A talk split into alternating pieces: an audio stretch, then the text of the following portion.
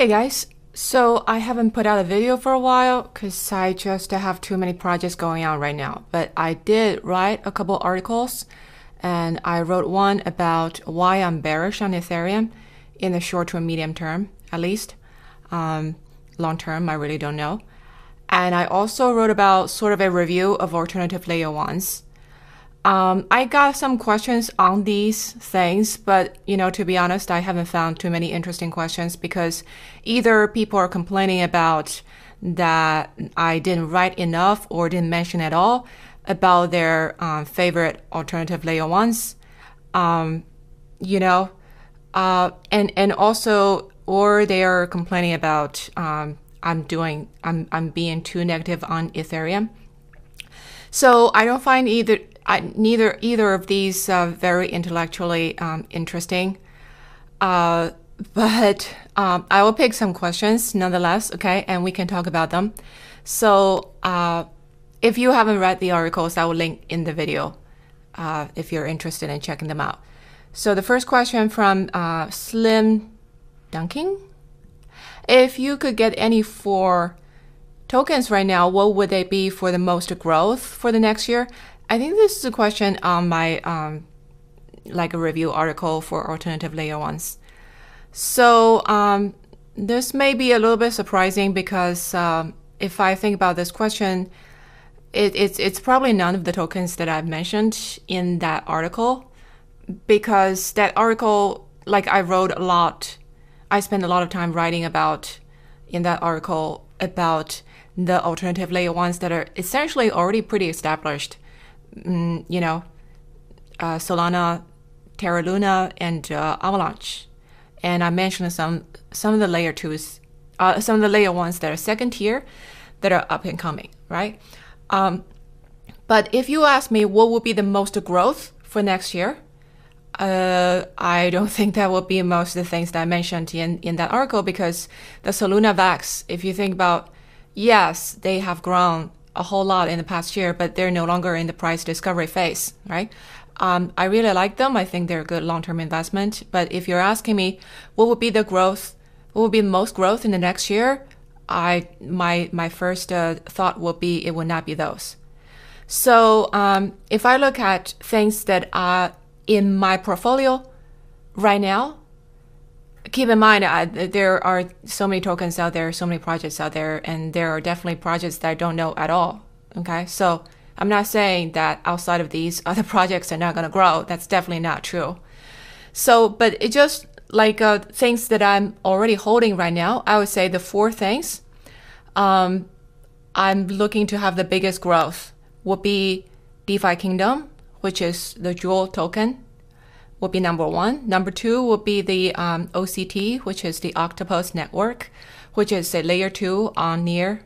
Um, and the third one would be FXS, which is the uh, which is the um, token, which is the governance token that supports the uh, algo uh, stablecoin called Frax. And the fourth one is Juno, which is uh, you can think of it as a layer two on um, Cosmos, built on Cosmos. So both OC, uh, both Octopus and Juno are sort of a place on, you know, interoperability and you know cross-chain communication um, kind of project. So, um, why do I expect these to grow more this year? Um, first of all, DeFi Kingdom, I really like it because now, now, first of all, let, let's backtrack. Oh, you know, one step one step back. Okay, so a while ago, I wrote about the investment themes that I'm most bullish about for this year, which are three. Number one is blockchain gaming or traditional gaming that utilize that uses some kind of blockchain component, and number two is um, interoperability and multi-chain solutions, and number three is alternative layer ones and layer twos. Okay, so those those are you know, broadly three things I'm most, um, you know, looking to find projects in. And uh, I probably should add a addendum. Obviously, there are other, you know, themes and uh, uh, other use cases of blockchains. Like I didn't list their like stable coins, for example, which I think also going to grow a lot, which is, you know, um, Frax share is is uh, is uh, uh, the backing of a uh, algorithmic stablecoin, and that's one of the four things I just mentioned, right? But uh, the other the other things in this list is either blockchain gaming or um, you know multi-chain interoperability solutions, um, things like that. So um, so so okay. So go back to my four token list. Uh, DFK I really like. I, I think they can grow a whole lot um, from because they're they're the first. Uh, I I wouldn't say they're the first one, but they're the first successful integrations that I've seen to combine a gaming aspect and the DeFi aspect. And uh, there is a addictive component to um, the kind of strat- strategy gaming component that they built into the project. And they are very soon expanding to Avalanche and expanding to other chains. So they can become, you know, a cross-chain DeFi uh, protocol with a gaming component that is uh, highly addictive. So from that point of view, um, I really like the project. And people who are, who are running this is very smart. Okay, so you you you probably all know how I feel about Axie Infinity. So I feel very differently about DeFi Kingdoms. The thing I worry about this is um, I wouldn't say worry, but it's uh, something to watch out for. Is like um, because the blockchain, you know, most of the blockchain projects it's mostly open source, right? Everybody can copy and paste. So I've already seen, you've probably seen like copy copycat projects of DeFi kingdoms, and uh, um, yes, you can say um, you cannot copy the community, you cannot copy the team, right? So on and so forth. Uh, those are all true, but still, you know, um, this is not a uh, this this this idea, you know, of uh, combining gaming and DeFi is a pretty transferable idea. So um, what what what what I feel like uh, you know you need to look look out for is like uh, a situation similar to uh, Olympus DAO can happen. You know, um, once once uh, Olympus got so popular, you saw like thousands of copycats uh, springing up, uh, and and even to this day, right? The the newest ones I just bought actually. Um, so that so so I, I think if that starts happening more, which which I think will, will definitely happen, that is going to um, reduce the momentum of, of, of DFK. Uh, it's it's going to take away some of some some of it if if we are being honest. It even though you can say projects, you know, team, community are not uh, copyable. So, um, but still, you know, I'm I'm quite optimistic on, on the project and on the execution um, of their team. I, I do think they want to, they need to try to expand to as many chains as, as possible and become too big to fail. You know, um, I I think that that is one thing that that Olympus uh, should have done sooner is to expand to other things other chains. But you know, it's easier for me to say because I'm not in the team, I'm not in execution, right? Because these things are actually difficult. So um, that's first one. Number two is um, Octopus Network. is really small, you know, but it's basically uh, using Near as the security layer to um, to build app chains, app specific chains. Um, it's a layer two on la- uh, Near. That's what it does. So um, so so for me, I think this this can grow grow a whole lot. I don't know how big it can get, but I think it can grow a whole lot because it start the the base is very very small, and this is a um, there is a market need for this in terms of uh, you know this is one more feasible approach to scale is to have app specific specific chains with some shared um, security um, to, to make it you know so basically what what they do is to make it very cheap and very easy to deploy these uh, you know um, app chains app specific chains building on a layer one um, as security layer so you see like actually a lot of the uh, uh, alternative layer ones, they have similar solutions, right? You you have subnets in Avalanche and Near. You have these app chains, um, and uh, Cosmos obviously. Um, you know you can you can you can build additional chains on on on, on Cosmos, and uh, they they are um, they they have some uh, they have better interoperability solutions pushing out this year. So they the, all of these have different um, different uh, approaches to modularity, uh, how to build modular um, blockchain scaling. So I'm interested in this one. It's just because it's it's the smallest and uh, it's the newest, and uh, you know it, it's starting to get some traction. So if you're asking me which is going to grow more percentage wise, then you know um, it's from that point of view. I'm optimistic about this one. FXS, so FraxShare is the you know, is the stable coin uh, stabilizing token. Um, I'm I'm interested in this one because I I think Elbow uh, Algo stable stable coin is going to grow a lot more because the traditional stable coins they're actually backed by uh, real US dollar assets. Um, it, it's not as easy for them to scale because you need to acquire uh, real US dollar assets. While these stablecoin, these uh, algorithmic stablecoins, they're basically new currencies trying to peg to US dollar, right? So um, obviously these are much higher risk compared to traditional stablecoins like USDC, um, because these are you know unproven and uh, they're not stress tested, and they are new currencies that um, yeah, it's it's backed by a reserve of assets, um, but you can think of a, like a uh, in in a bear market or in a very sharp market sell-off. Um, it's it's very possible that these would go off peg. Um, so, but but but still, you know, there is a strong market demand. So I, I think whatever problems these will have uh, which I expect them will have problems, um, it there will be a learning by doing process. So again, if you're asking me which will grow more, you're not asking me which will be the safer one, right? So I I would say that this will be the one I'm optimistic about for growing more. Um, and uh, you you can say the same thing about Terra Luna, right? Because they also have uh, they have a bigger stablecoin which is UST, which is algo stablecoin stabilized by, by the Luna token.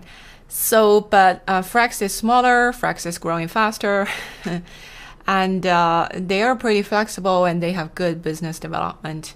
And I've seen it you being used in some, you know, new gaming projects, and in in a pretty um, interesting way. So, um, so those are you know various factors that, that that going into this consideration. And Juno is, um, uh, I, I call it a layer two. I'm, you know, don't don't don't quote me on this, because I'm sure that you know, tech in the technical terms, that being called something else. But basically, it's using Cosmos as security um, to build interoperable interoperable um, smart contracts. So um, to me, this is like similar to a layer two concept. So um, this is a similar play um, to to I, I put I put it in a sim similar ca category as Octopus net network. So um, why why why these instead of the layer one tokens, uh, which is Near and the atom? Uh, again, these are smaller.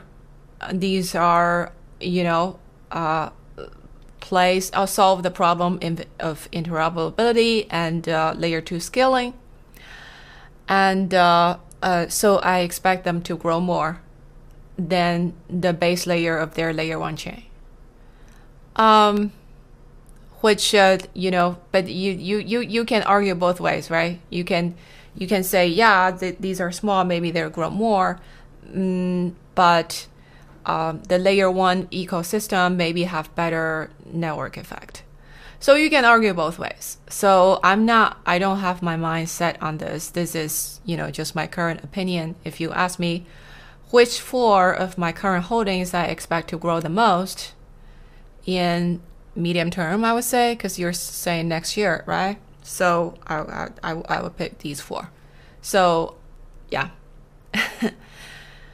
um okay, that's that. I'm not and, and I'm not saying other other tokens that mentioned before are not good. Please, uh that's not what I'm saying, okay? Um it's it's just uh you know different tokens. Some of them they're in price discovery. Some of them they're just beginning to grow. So percentage wise they have bigger room to grow um, compared to the more established uh, alternative layer ones. I think they are long term still you know very optimistic good value but um, in the short term they probably do less in, in terms of price action okay um, and obviously they're also safer. There's that. Um, next one, strike price is asking. Most of these uh, layer ones have a hard TPS limit. How do you think these layer ones scale when the demand hits their TPS? DeFi is currently 0.05 of traditional finance. None of these L1s can handle the throughput if DeFi were to capture at least 10% of traditional finance. Well, that's why you have layer 2 scaling solutions. That's why most of the chains except Solana are going towards a some kind of modular play, right?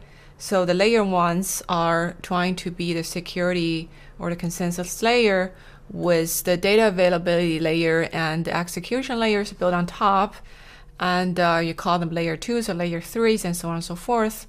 Or you have, um, you know, app specific layer twos. So if you're a gaming app, right, you use a lot of throughput, uh, or you're NFT app, you, you use a lot of uh, throughput, but maybe your value of transactions are not very high, unlike in a institutional grade DeFi app. So you you may want your own app chain, so you don't you're not affected by um, by other activities on the same base layer on the same chain, right? So, like the other day, I was trying to do something on Polygon, and it was really, really slow and very, very frustrating. And uh, I asked some friends what's going on, and told me, "Oh, there's this new NFT drop." so, um, and it's affecting other users who are using something completely unrelated, right? So you it's it's definitely in in the future that that that just cannot be allowed to happen. And one way to solve that is to have app specific uh, modular chains where you're not your throughput is not affect everybody else's throughput on the same security layer. Um so yeah. So this is related to the interoperability and multi-chain uh, themes that we talked about earlier right? Okay so next one, crypto fish. Uh, can you do a thread on stablecoins? I already did a thread on stablecoins. Um, there's an article on my website. I think it's called uh, what is it called? Uh, let me check. It it it's called uh, mm, crypto will eat fiat, but it's not in the way you think. So basically, what I was saying is, if you look at um, you know, people are saying, oh, uh, Bitcoin is sound money, Ethereum is ultra sound money, so these are going to replace fiat. I think those, you know, you, you, you, dream on, but it's it's a long way to go because those are extremely unstable still to this to this day, right? You cannot use them. You cannot use uh, Bitcoin or uh, or Ether as very effective uh, unit of account or medium of exchange because they're not they are not stable yardstick of value. So to be a good uh, um, to be a good uh, token for exchange for transaction purpose uh, or unit of account purpose, you need to have a stable valuation relative to real life goods and services, right? So that's why stablecoins become so popular, and 95% of them are US dollar stablecoins because it's pegged to the most, uh, uh, the strongest uh, fiat currency in the world, which is which is US dollar, which is way more stable than, uh, you know, Bitcoin or Ethereum, right? So, um, and as crypto market grow, as on-chain economy grow, the use of stablecoin is bound to grow, and and also this is the stablecoin business is sort of an evergreen business because whether it's bull market or bear market, people are going to use, people are going to need stablecoins. In the bear market, you know, a lot of people they park their uh, their uh, net worth uh, or their liquidity in stablecoins, right? Or they want to go into stablecoins and earn stablecoin yield when the market is not good. And also, you always have short-term transactions that that need to use stablecoins. And in the bull market, the whole market is going up, and the stablecoin, you know, go along with it. So it's sort of an evergreen business. Um, and uh, like we talked about earlier, um, so so that's why like my article was saying, you know, the real threat I wouldn't call it a threat, but it's it's going to eat into the market share of actual fiat currencies is these stable coins because it's going to be an easy to use on-chain measuring stick, um, a unit account on-chain, and you can transact and move very easily, right? So including all these cross-border transactions, I don't even know why people are, you know, arguing back and back and forth about what kind of technology we should use for cross-border transactions anymore because you know you, just you know transact with stable coins it takes seconds right? So um, it, it's just a I, I think it's just an outdated discussion right now. So so so so that's why i think these are going to grow a lot more and these algorithmic stable coins um, they are they're, they're just uh, they're much easier to scale compared to the traditional um, dollar-backed st- stable coins like tether and the USDC right? So the downside like we already talked about is you you you you don't know if how, how stable they are because they're so young right? And uh, they're, they're usually kind of collateralized or backed by some kind of crypto, crypto asset or a basket of crypto assets. But keep in mind, crypto assets are very small, right? A lot of time it's it's uh, um, it, it it's it's uh, um, kind of a house of cards, right? Um, so it's um, it it's it, it's it and and also we've been in the in the bull market uh, for for past two three years. So these stablecoins, al- algorithmic stablecoins, really hasn't been stress tested too much. Um, but still, you know, I, I think the upside is bigger than than the risk of downside. So uh, if you look at the currently the biggest, the leading algo stablecoins, which is UST and uh, MIM. Uh, MIMIS stands for what? Uh, Magic Internet Money, right? And uh, um, and Frax.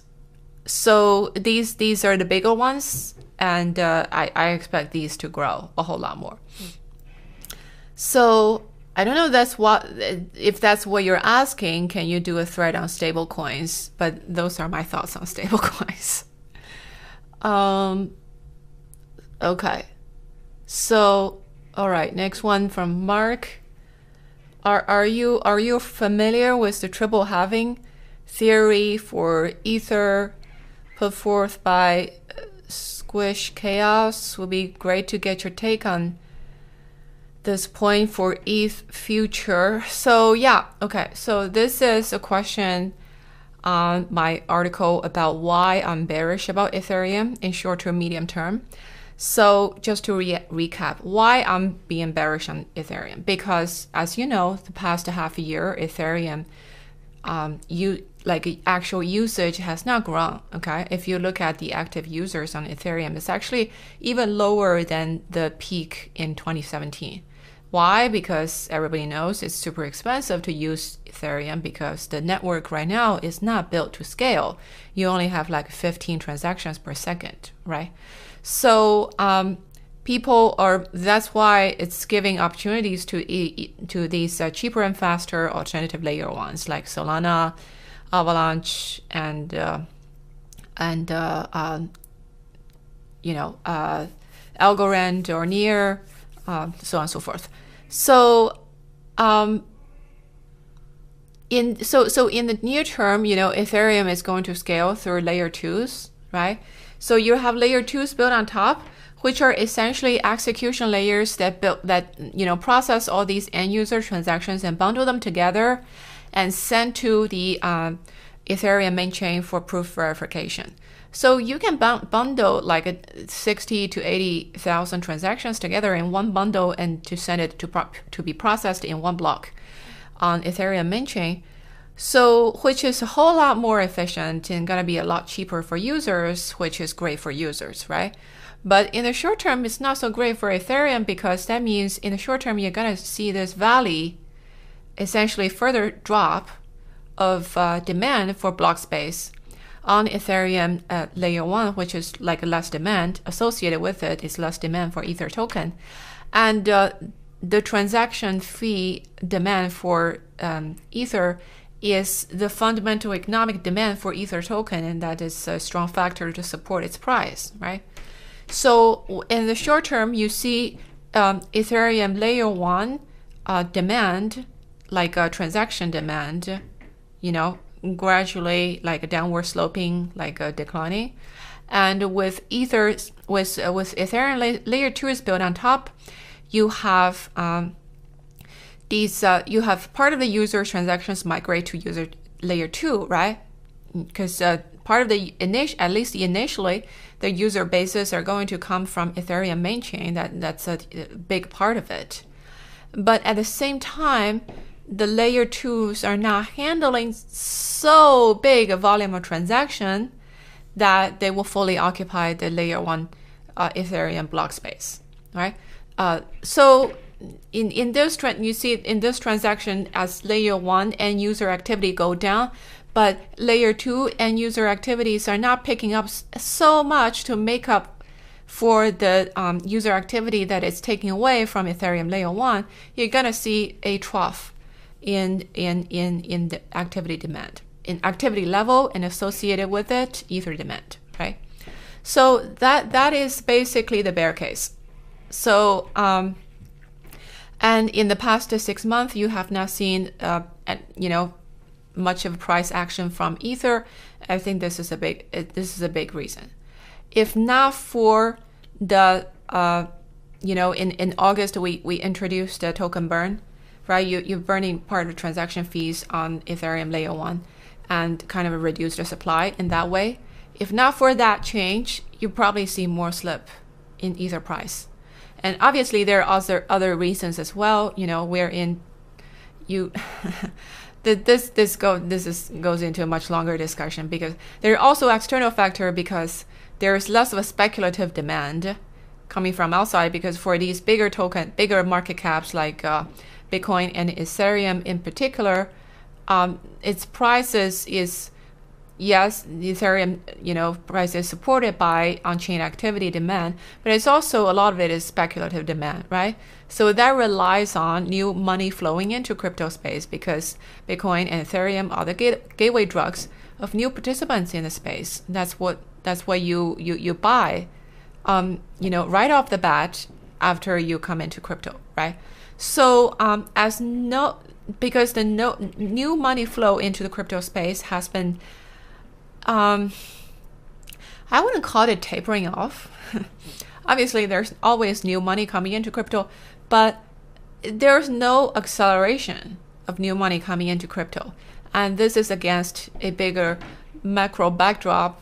You know, Fed has started tapering in November, and even before that, as asset purchases has been slowing, so liquidity injection into the system has been much slower compared to the year before in 2020 and early 2021. Okay, so a lot of this, you know, the Fed is supporting the um, the, the the the demand for risk assets. So with that part, that macro picture changing, you're not seeing an acceleration of new money coming into crypto. So that's an additional reason for why you know Bitcoin Ether price is not picking up. Um, so, but I kind of digressed a little bit. but but there's also this uh, you know Ether um, on-chain activity demand that is not supporting its price, right? So in that sense, I'm uh, you know I'm I'm bearish, and so so this but there's this theory, right? It says uh, what is the tri tri triple triple halving theory? Uh, someone wrote about a while ago, which is like Squish Chaos. I don't know what what his real name is, but it's a smart guy. So he basically says, um, uh, you know, Ethereum is going to transaction, going to you know uh, transition to proof of stake, right? So that means once you transition to proof of stake, you you actually need to stake your token to lock it up uh, in order to become a validator on chain. So it's gonna lock up so much ETH um, that you you're gonna you know drop the ETH supply so big, and that's gonna you know bump up the uh, ETH price like twice the extent compared to the Bitcoin halving event. Okay, so so that's the theory. Um, so how what's my opinion about this? Um, I think it has merit. It's it definitely there is a factor, right? So it's it's mechanical. You stake up token and they reduce demand. Yeah, reduce the token in circulation. Would that be such dramatic effect as as uh, this author, um, uh, you know, proposed? I don't think so. um, because it, you, you because you know you you can see like you can already, you know, um, stake ETH today. And uh, you, if you look at uh, some of the statistics, a staking rate of, e uh, of Ethereum is indeed going up on the Beacon chain, right? So um, I have staked my ETH. I, I am staking my ETH also. And by the way, I also own ETH despite being bearish on it, okay? so, um, but it's not a huge, it's not a huge holding right now. So, um, but the thing is, I, I can still, you know, uh, there are services uh, like Lido these days. Uh, so so you, you already see you already see the staking and the staking amount of staking is going up. Um, have, have have you seen the ETH token price do anything because this? I don't think so. But obviously, these again we are talking about there are other factors in play. So maybe it's doing something, but it's not just that it's just not doing enough to affect price. Okay, so so so so once Ethereum switch to proof of stake, what will happen? Um, which this the interesting question. Uh, I, I think the supply will be reduced, yes, but I don't think it will be so dramatic because um, uh, you have you have liquid staking services like Lido, and uh, if I stake uh, Ether today, uh, I can get uh, the ST ETH from Lido, right? Um, which is the synthetic ether that I can use to transact. You cannot use it to pay gas fees, but you can use it as collateral in DeFi. You can buy and sell in the open market just like you buy and sell Ethereum. And its, its price is the same as Ethereum. So um, even though my token is locked, my actual Ether token is locked, it's actually not locked. Um, a because I because I I have I actually have liquidity and uh, you know which is like mirroring mirroring me, my actual uh, Ether holding. So it's like um, I'll give you an analogy uh, to this. One analogy to this is the Rai stone in Micronesia. So you heard of the Rai stone story? Um, well, if you haven't, basically, in very you know long time ago in Micronesia, people use um, this like uh, people what what do people use for money? They use this thing called Rai stone, and uh, which is basically um, which is basically like these huge stones that you you you carve um, like uh, you carve a hole like in the middle of it you, you can you can Google it, find some pictures online. It's quite interesting. And so people use these as money. They're really heavy, um, so it's hard to steal them, right?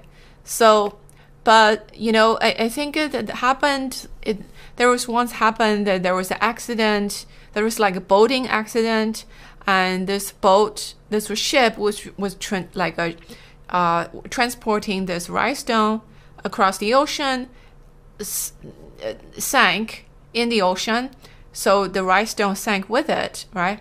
So, um, but people kind of just uh, uh, acknowledged it and uh, still accepting that whoever owned that Rai stone at the bottom of the sea is still a good claim and uh, is still accepting you transfer that claim to someone else. Um, so, which is interesting, right? You you you think about you the the rhinestone is no longer is being locked at the bottom of the ocean, essentially, but its liquidity is not lost. You can still transact with it as long as people own people acknowledge that claim, right? So, um, which is actually similar, also similar to, you know, early banks.